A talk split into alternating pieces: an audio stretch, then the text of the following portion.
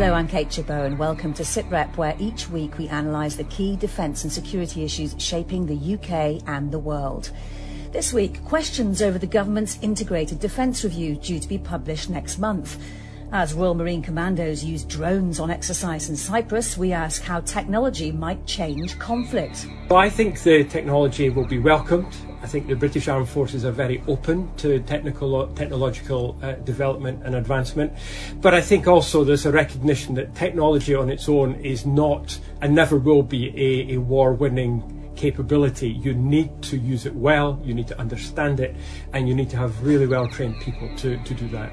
And what role did GCHQ play in the Falklands War? We hear from the author of its first official history. Well, the key things are that quite literally, the, the very first moment that the Argentines begin to do anything unusual, GCHQ mobilizes immediately for a full scale war. But first, there was confusion yesterday over the government's integrated review of foreign, development, security and defence policy, which is due to be published next month.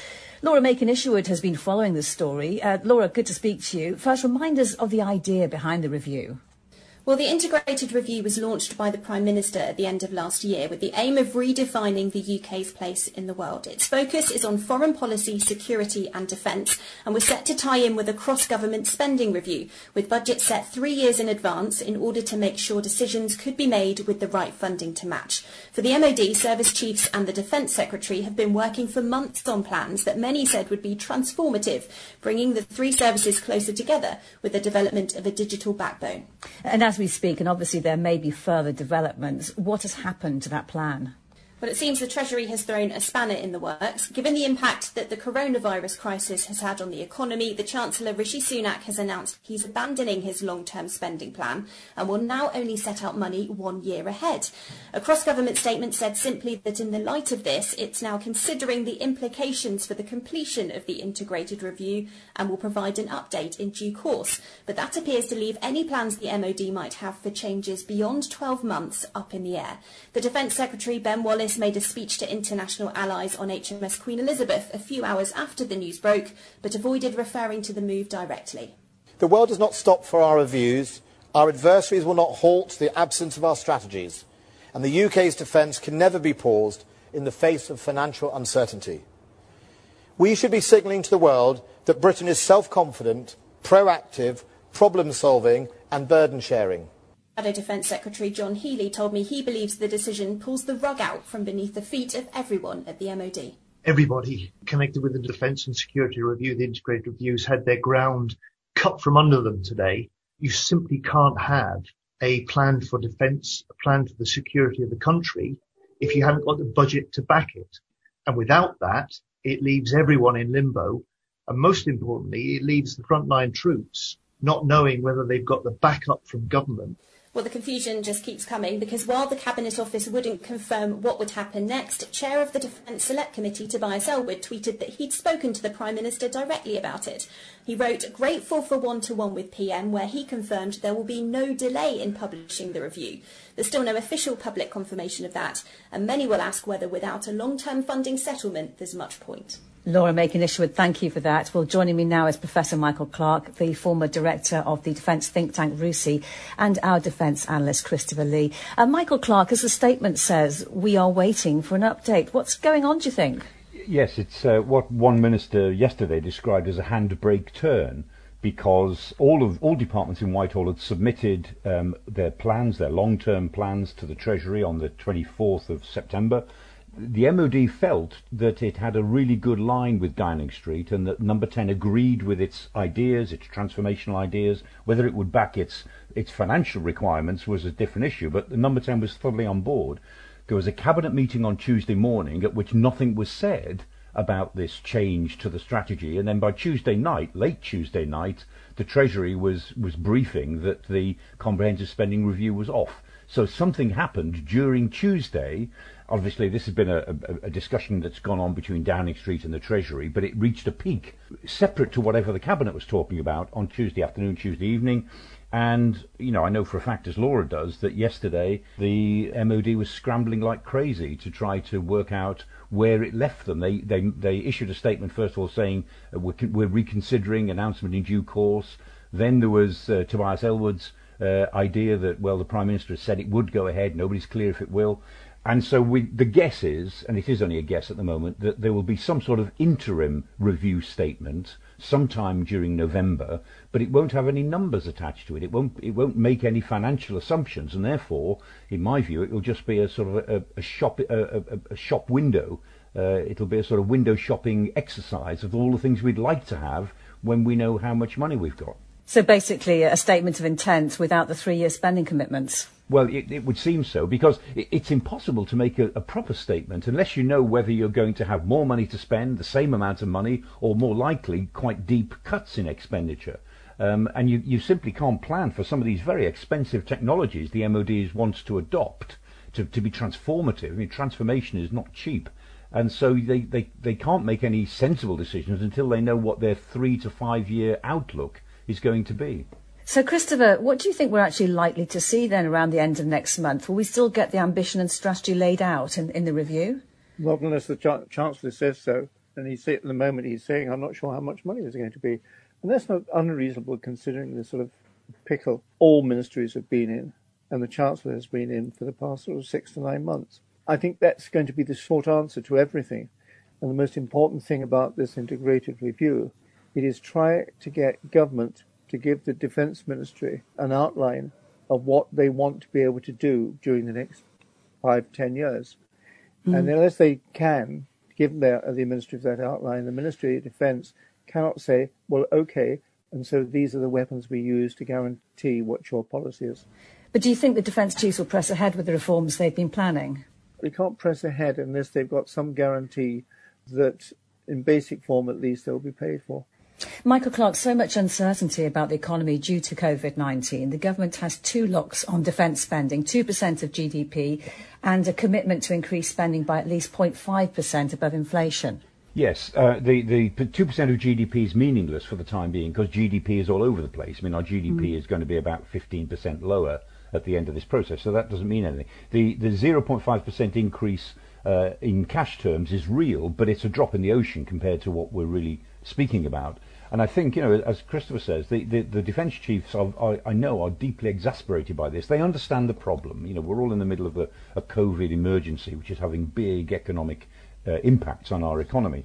But f- they are the, they are part of the department, the Ministry of Defence, that is probably the most affected by this decision to suspend the comprehensive spending review, and they're in a position where they're just marking time now. There's not much they mm. can do until they get some sort of financial assumptions that they can work on for the next three to five years.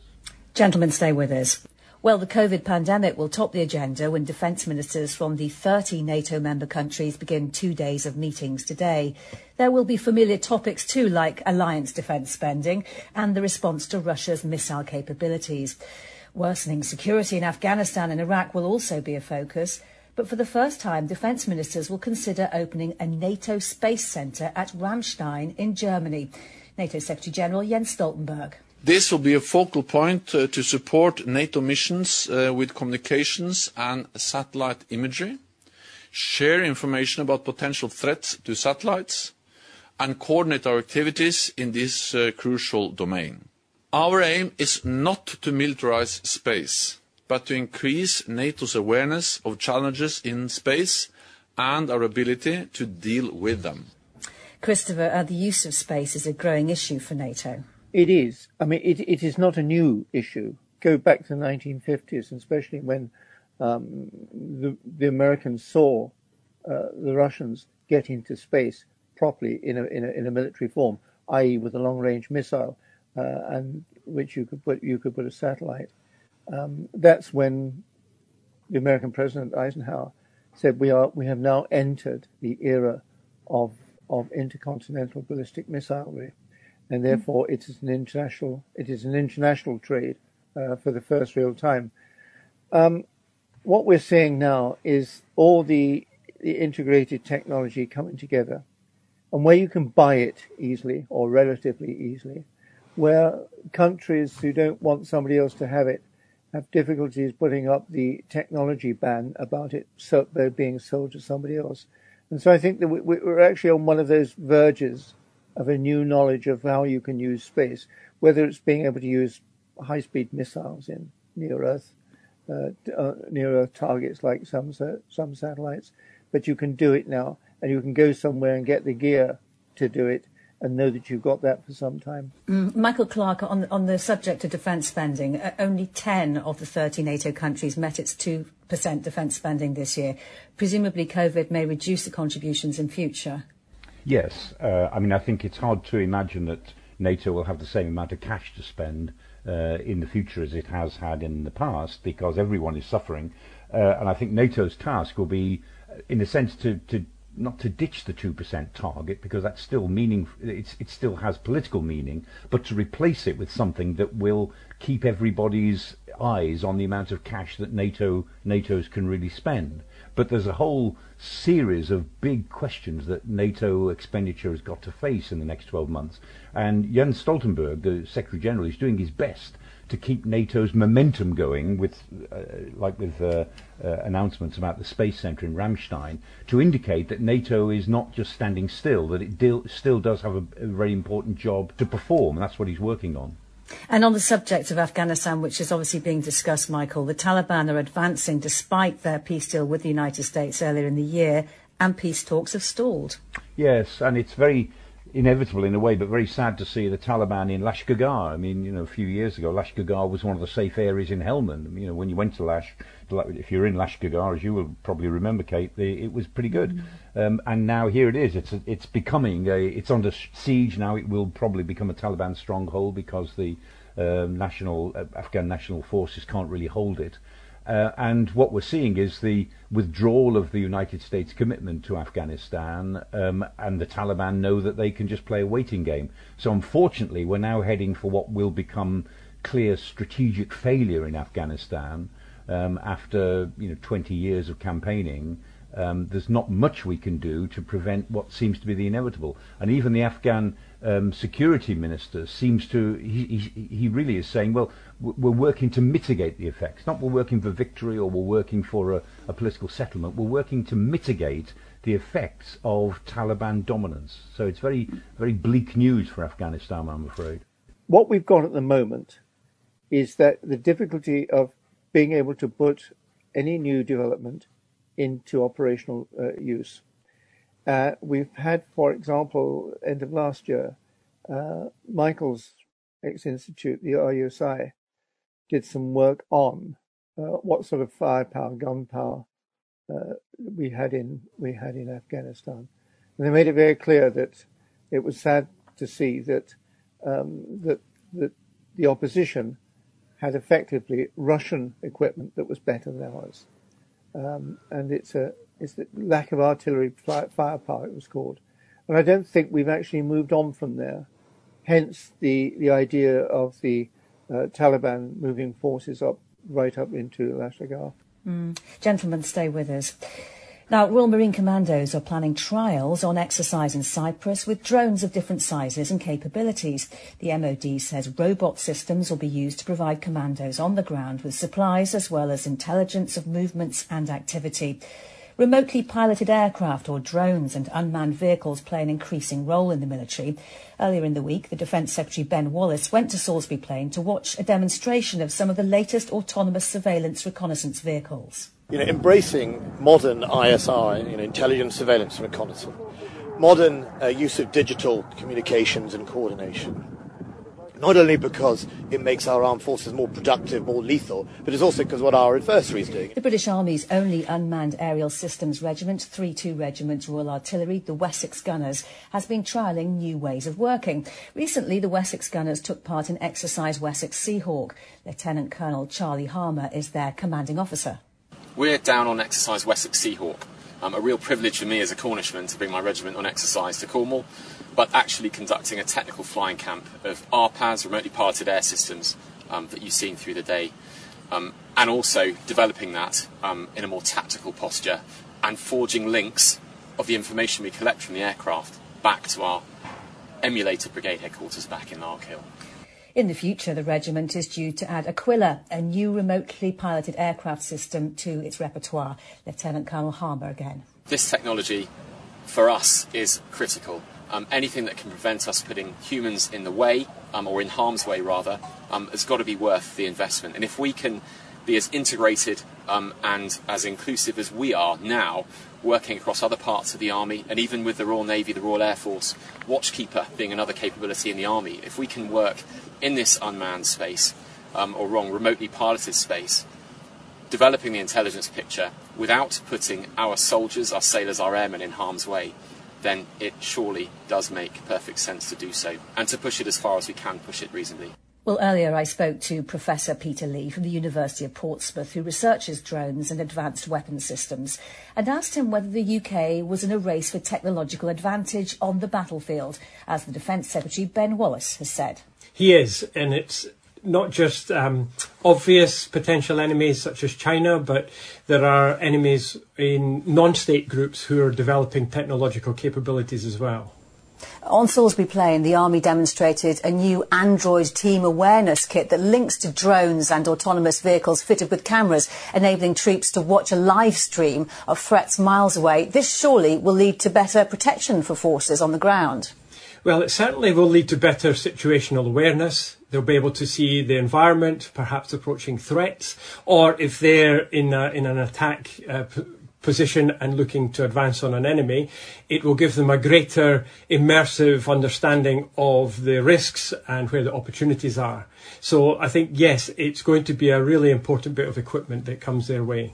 Mm, and how do you think the military will strike the balance in future in its use of unmanned vehicles for surveillance or, or actual combat? Well, I think we can look back over 14 years now and more that the, the Royal Air Force, for example, has been using the Reaper. Uh, and not only that, before that time, some Royal Air Force personnel were working with the Americans on Predators. So there's years of using remotely piloted aircraft primarily for surveillance, the intelligence, reconnaissance, surveillance mode. And that has really built the expertise in the UK and in other countries. And that expertise is, is spreading to other places like the Army just now. And part of that is because Army personnel have been involved with the Reaper and its development. So I think the technology will be welcomed. I think the British Armed Forces are very open to technical, technological uh, development and advancement. But I think also there's a recognition that technology on its own is not and never will be a, a war winning capability. You need to use it well, you need to understand it, and you need to have really well trained people to, to do that. Ben Wallace said on Salisbury Plain that he did not want to replace humans, but rather to support and supplement them. Currently, military drones are controlled by people, aren't they? So there is always a human judgment. Yes, humans are involved at, at every stage at the moment, but there is potential even avoiding a fully autonomous weapon, there is potential to introduce what you might call autonomous elements in a system. So, for example, sticking with the Reaper or any of the Army unmanned aerial vehicles, you could have them take off and land.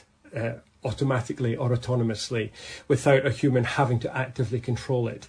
When it comes to analysing the imagery, whilst whilst so much image, imagery is produced, video, pictures, it takes a huge amount of time to analyze. And as AI develops, that could be used in the analytical process as well. And there are many other ways in which technology can be used to enhance what people are already doing, but not simply replace people. Mm, and, and, the Royal Marines are using drones, as I said earlier, on exercise in, in Cyprus. What's the potential there for them? Well, I think the the Reaper, the large remotely piloted aircraft, have been used in in big operations like Afghanistan, Iraq, Syria. Americans use them elsewhere, and they've been used at a at a, a kind of high level. Um, whereas the Marines have the option of using much smaller capabilities, much smaller uh, remote, remotely controlled aircraft to give them a, a tactical, very short distance, immediate understanding of the surroundings. So you don't need to have something flying at 20,000 feet. You could have something flying at 20 or 200 feet or 2,000 feet. Whatever will help them get that tactical picture and give them an advantage and re- reduce the risk to themselves. And where are we in terms of international agreement or not about the use of lethal unmanned aerial or other vehicles? Well, when it comes to remotely piloted aircraft, they're they're not controversial, um, legally controversial, as long as they're still used within uh, international law, within rules of engagement, uh, within national guidelines. Where the controversy is is and has been for some years in the international system is around autonomous weapons. So imagine a, a drone, a, a Reaper style aircraft that flew on its own that could make its own decisions to to deploy a weapon and kill a human being. That is something UK government said that it will not pursue. But other governments have said they will and may well be doing. And as things stand at the United Nations discussions in Geneva, there is as yet no agreement on any limitations to these uh, aerial vehicles or land or maritime vehicles. And candidly, I don't think there is going to be uh, an agreement. I think the most powerful states are looking to have that advantage and confirm that advantage and stop opponents from from joining them with that capability. So I don't think it looks very positive in terms of international limitations on fully or or weapons that approach fully autonomous in the immediate years ahead. And what do you think will be the future use of unmanned aerial vehicles or drones and autonomous vehicles in the British military? Well, they can be used in, in any and every domain, so land, sea, or air. I've spoken a lot about the air, but in the land domain, uh, there are there are capabilities. You could have tanks or tank equivalents without human beings actively in them. You could have them not only remotely operated or driven, but with artificial intelligence have the capability to make decisions on what terrain to follow, how to track um, incoming threats, incoming targets in a maritime environment, uh, you could deploy underwater uh, underwater autonomous vehicles that are already designed and, and being tested, uh, underwater vehicles to, to look for incoming threats, either to, say, uh, a carrier fleet or to uh, dockyards at the shore. So there, there's just the, the only limitation is, is the imagination and the budget to pay for it all. Professor Peter Lee there. Uh, Christopher, Professor Lee talking about the budget, and this comes back to the whole question of budgets and priorities. Well, it does, um, but it's not in extremes. I mean, he made a, made a point saying, don't get the idea they're looking for a, uh, say, a helicopter that can carry missiles and that will fly at a thousand, thousand knots. Uh, Michael Clarke, how do you think the UK compares to potential hostile actors in terms of capabilities in the field? Well, it's got a real problem because at the moment everybody is looking at Nagorno-Karabakh because Turkey has given a lot of drones, its uh, Bayraktar, the TB2 drone, to the Azeris, to Azerbaijan, and they're making a decisive difference in the struggle in Nagorno-Karabakh. They're using those drones along with an Israeli drone called the uh, the Harop, um, and the, Harop, the Israeli drone is acting in a suppression of enemy air defense role, and the uh, Bayraktar are acting as strike drones, and they are decisive. We're seeing in Nagorno-Karabakh, we've seen it a little bit in Syria and in Libya with Turkish drones, but here in Nagorno-Karabakh, in this particular little flare-up, we are seeing the use of multiple drones make a decisive difference where you've got quality and quantity together. And to be honest, I mean, if I was a ground force commander in the British Army, I'd be very worried about that because unless we can develop our own force, our own drone force pretty quickly and counter drone capabilities, we could lose one of our strike brigades in, in an afternoon to these things. So it's making a big difference in, in the conflict there between uh, Armenia and Azerbaijan. Yep. Absolutely, it's deci- it looks as if it's going to be decisive. Uh, and anyone who's interested in what's happening to drones, look at Nagorno-Karabakh because that's mm. where the future lies. Michael, thank you very much for your time today. Michael Clarke. Christopher, stay with us. Now, a new book detailing the official history of GCHQ argues that without its work, the Falklands War in 1982 may not have been won. It also says that Bletchley Park's code breaking played an important role but didn't shorten the Second World War by as much as some have claimed.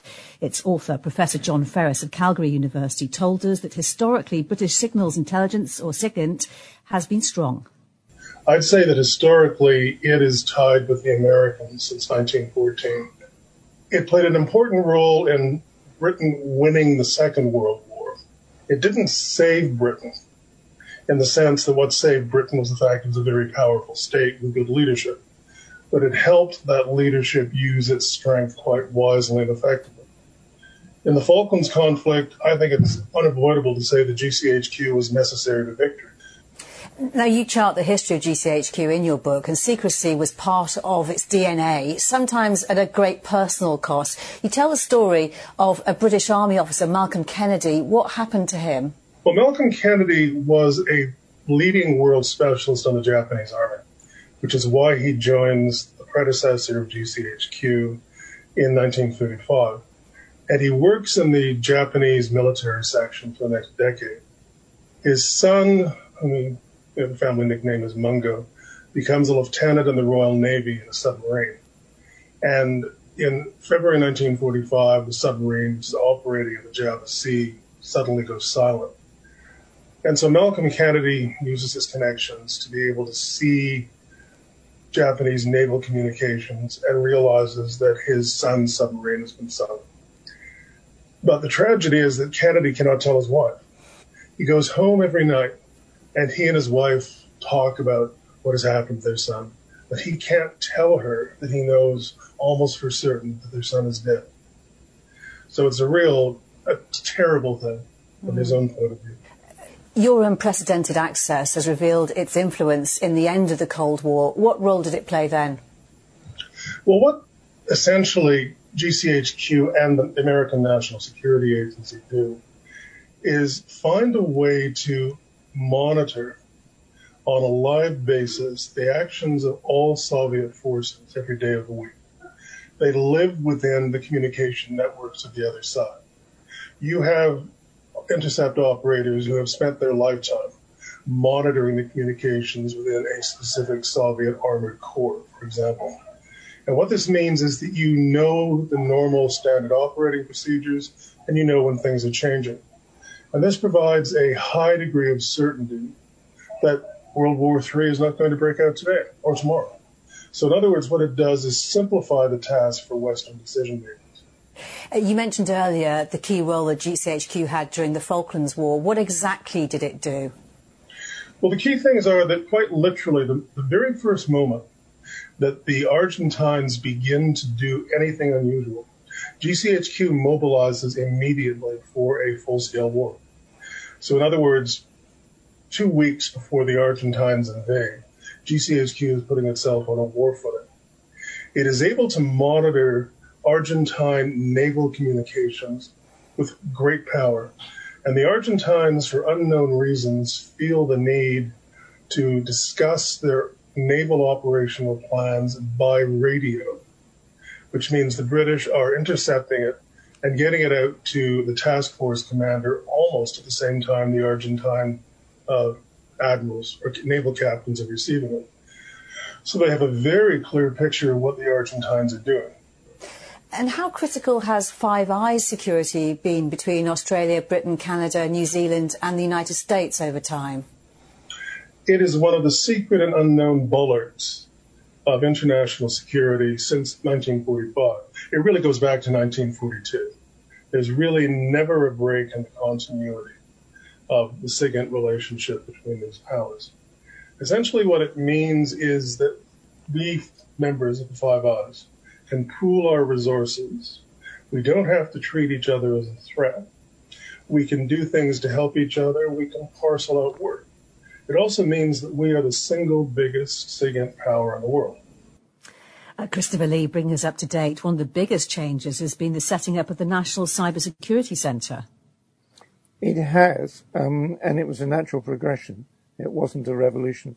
Uh, the MOD um, was in without any hesitation uh, that it had to get into the cyber security interlude, as, as, as, as one naval commander put it. Said, We've got to get into this interlude because what follows from it is going to be a much larger force. I think the MOD has put far more money in than people imagined. It's, it's pretty. It's a pretty common thing to say, well, the MOD really hasn't taken its chances on this, but it certainly has. So I think we're, we're in a revolutionary stage, which is not dramatic, but certainly in 10 years' time, mm. um, should I survive, you and I will be talking about this in a totally different way. Christopher, thank you very much. That's it from me, Kate Chabot, and from Christopher Lee. Thanks to all of our guests. Don't forget, you can always get in touch with us on Twitter. We're at BFBS SITREP. And while you're online, why not subscribe to the podcast so you never miss an episode at bfbs.com slash sitrep. For now, though, thanks for listening. Bye-bye.